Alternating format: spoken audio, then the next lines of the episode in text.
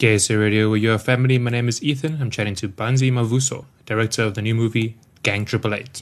So my name is Banzi Mavuso. I'm a uh, filmmaker and musician, and I also own my own independent LGBTI production company called Black Queer. So I'm based in Johannesburg, and yeah, so I'm from the Eastern Cape um, originally, and currently based in Johannesburg. Perfect. So I just checked out the trailer for the film coming out that you have called uh, Gang. Is it Gang Eight Eight Eight or Gang Triple Eight? How, how are you? How are you saying? It's Gang Triple Eight. Gang Triple Eight. It's a film about five black queer women who fight toxic masculinity and homophobia. But it also seems to be about a lot more than that. Like I see some very interesting characters, some very relatable characters. You know, it looks like a lot of the people I've like interacted with at like prides and you know social events and stuff. So it looks like a very South African black queer movie, which is super exciting. Yeah, for sure. Um, I think when I started thinking about creating Gang Triple Eight, it was last year um, when there were protests around Johannesburg. You know, I don't know if you remember when there were lootings and stuff around that time in July. So um, I, I got a little bit annoyed and, and agitated, especially because around that time there was just too much homophobic action around me where people were just like, you know, mean or just, you know, unnecessarily homophobic. And that would just like agitate me. And I was like, okay, instead of just being outwardly violent like most of these people are, how about I do something that's more constructive to my community? And, you know, so someone suggested that why, why don't you just write a script that's going to really create a world that you want? And that really made me think. And I created a script that was really about, you know, black queer utopia, about five black queer women who live by their own rules, who create their own world, who have their own house, and they're just about taking back the power from homophobic men and just like, you know, fucking shit up for for lack of a better word and basically yeah you know because i really got tired of you know being pushed over i really got tired of always being seen as someone who is not worthy of respect. And so I decided that it's it's quite important to just create a world, even if it's it's film and you know it's it's it's fiction. It definitely can truly be, you know, an inspiration and can be a reality, um, especially for for for Black people all over the world. You know, whoever is fighting, um, you know, problems where they don't feel like they where they want to be or you know their community of people are just not respecting them. It's it's always about action. People can always be active instead of just like being passive and, and inactive. So that's definitely where you know black queer like i mean gang aaa came from. You know something that that like really frustrates me about uh, the media and like society in general is that it seems as though society either wants like pretty much whenever black people are like angry about something that's all people focus on is the anger. You know what I mean? Like they there's this whole this whole like portrait of the angry black woman that like is constantly pushed and it's like really, really, really frustrating. It's a stereotype. It's like, you know, propaganda basically. You know how media outlets have always been. started with the whole Nazi thing of, you know, uh, devaluing the other person's feelings and just like making them comical, you know, portraying Jewish people with big noses just so people can just like laugh at them.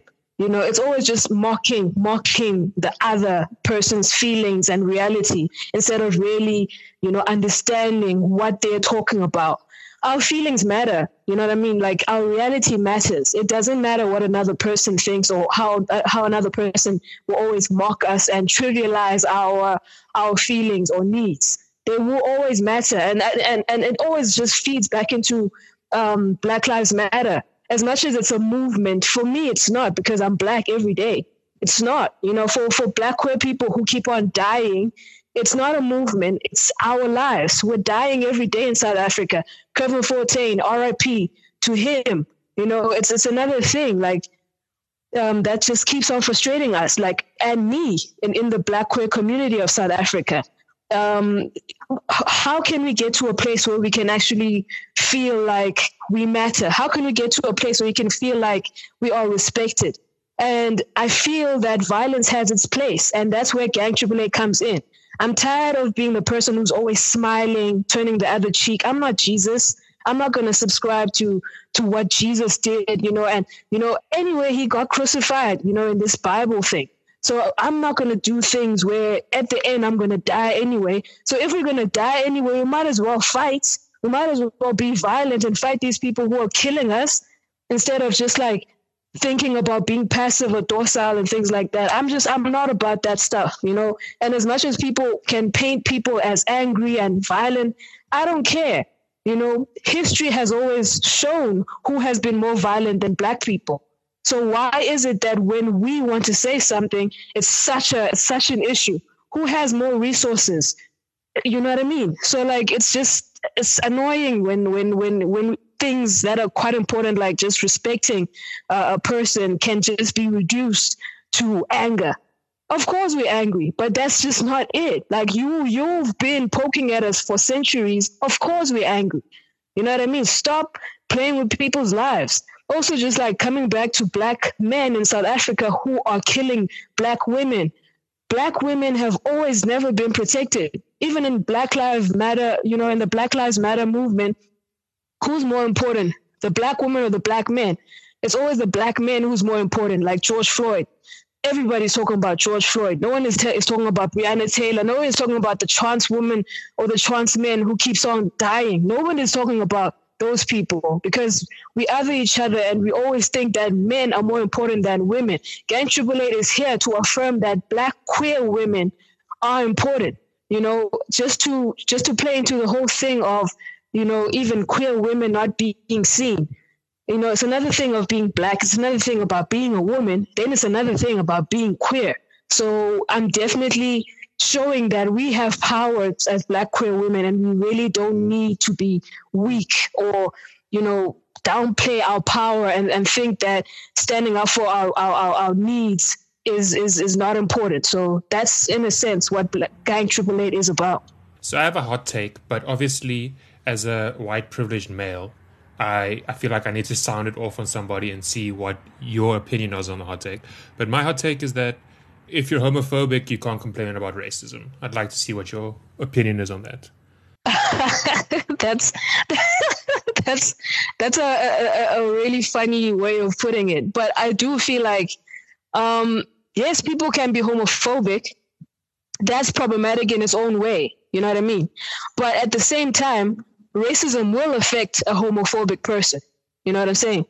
But at the same time, um, we can't now just say that just because you are we, we can't you know reduce your um we can't negate your needs just because you're problematic in some instance you definitely need yeah you definitely need to to to to to to be educated in in, in you know what i mean and that's going to take some time though but that doesn't mean that you're still not human because we can't treat you like you're treating other people. We can't treat you like you, you know what I mean? But at the same time, if you're being too toxic and too problematic, then we can't deal with you. You know what I mean? But at this, like, I, I don't, I don't feel like it's healthy for us to, um, to just cancel people just because of their issues. I think it's quite important for us to you know, help educate them. You know what I mean? But when people are now are threatening our lives, that's another story. We can't now, no you time. know, play no buddy. Time. Yeah, we can't now. No, there's no time. We can't play buddy buddy with people who are threatening our lives as well. So it's a it's a fine line between that, you know, being educative and you know standing up for yourself. It's a fine line, and you gotta know how to go to war. At the same time, I, I definitely believe in truly being empowered and truly understanding and reading the room.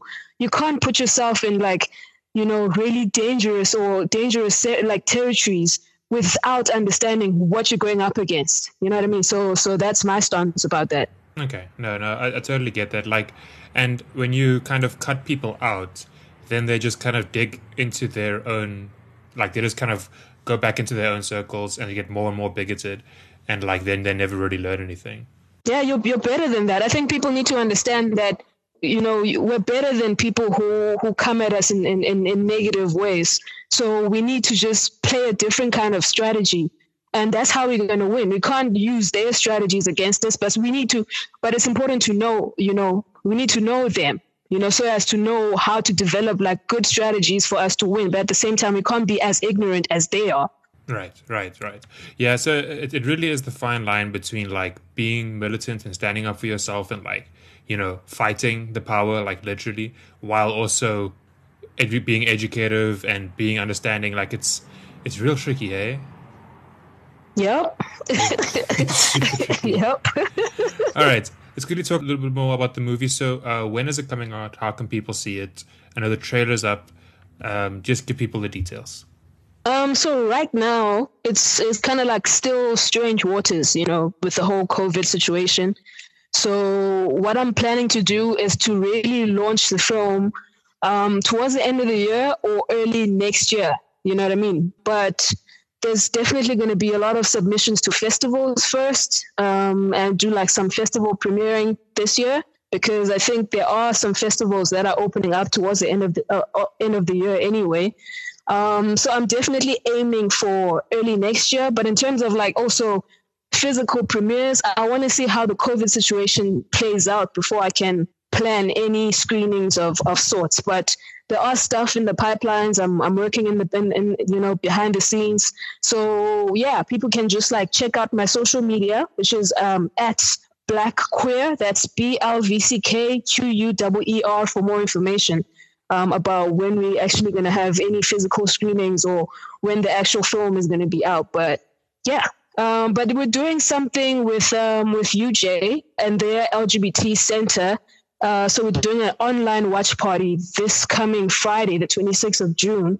Um, so we're doing like a Pride Month online watch party. So that's something that we're also just like um, excited about. Perfect, perfect. And I really do highly recommend that everybody checks out the trailer so they can get an idea of what the movie's about. The final question I want to ask is that who's the who's the person with a with a black label? they seem very interesting. Okay. I don't know, the character resonates with me. What's so, up? Who's that? Oh, I think that's me actually. Is it? I think that's me. I like I have such a love for for for Black Label. Like I've I've drank it since I can remember. You know what I mean? So they should just pay me though. Like Yeah, because this is 'cause free promo. So I they should, that- they should just quote. pay me. Yeah, I see that of black label. Yeah, for sure. No, no, it's just like my love for for for the beer, but like I don't, I'm not into it anymore because I like I stopped drinking Black Label immediately after shooting, um, you know, Gang Triple Eight, and I think it was just like playing into blackness and just using like uh, that as a prop to also just like you know, because a lot of Black queer women also love drinking Black Black Label, to be quite honest. So. Yeah, Black Label just needs to like really sponsor us Yeah, SAB, because there's a market. listening. There's a market. Yeah, There's a market come here. on, pull through. yeah. Cool. Okay, so don't forget to follow Black Queer on social media. It's Black with a V. Um, just search it, you'll find it, and check out the trailer. Thank you so much for the chat today. Eh? Oh man, thank you so much for for the platform, man. It means a lot.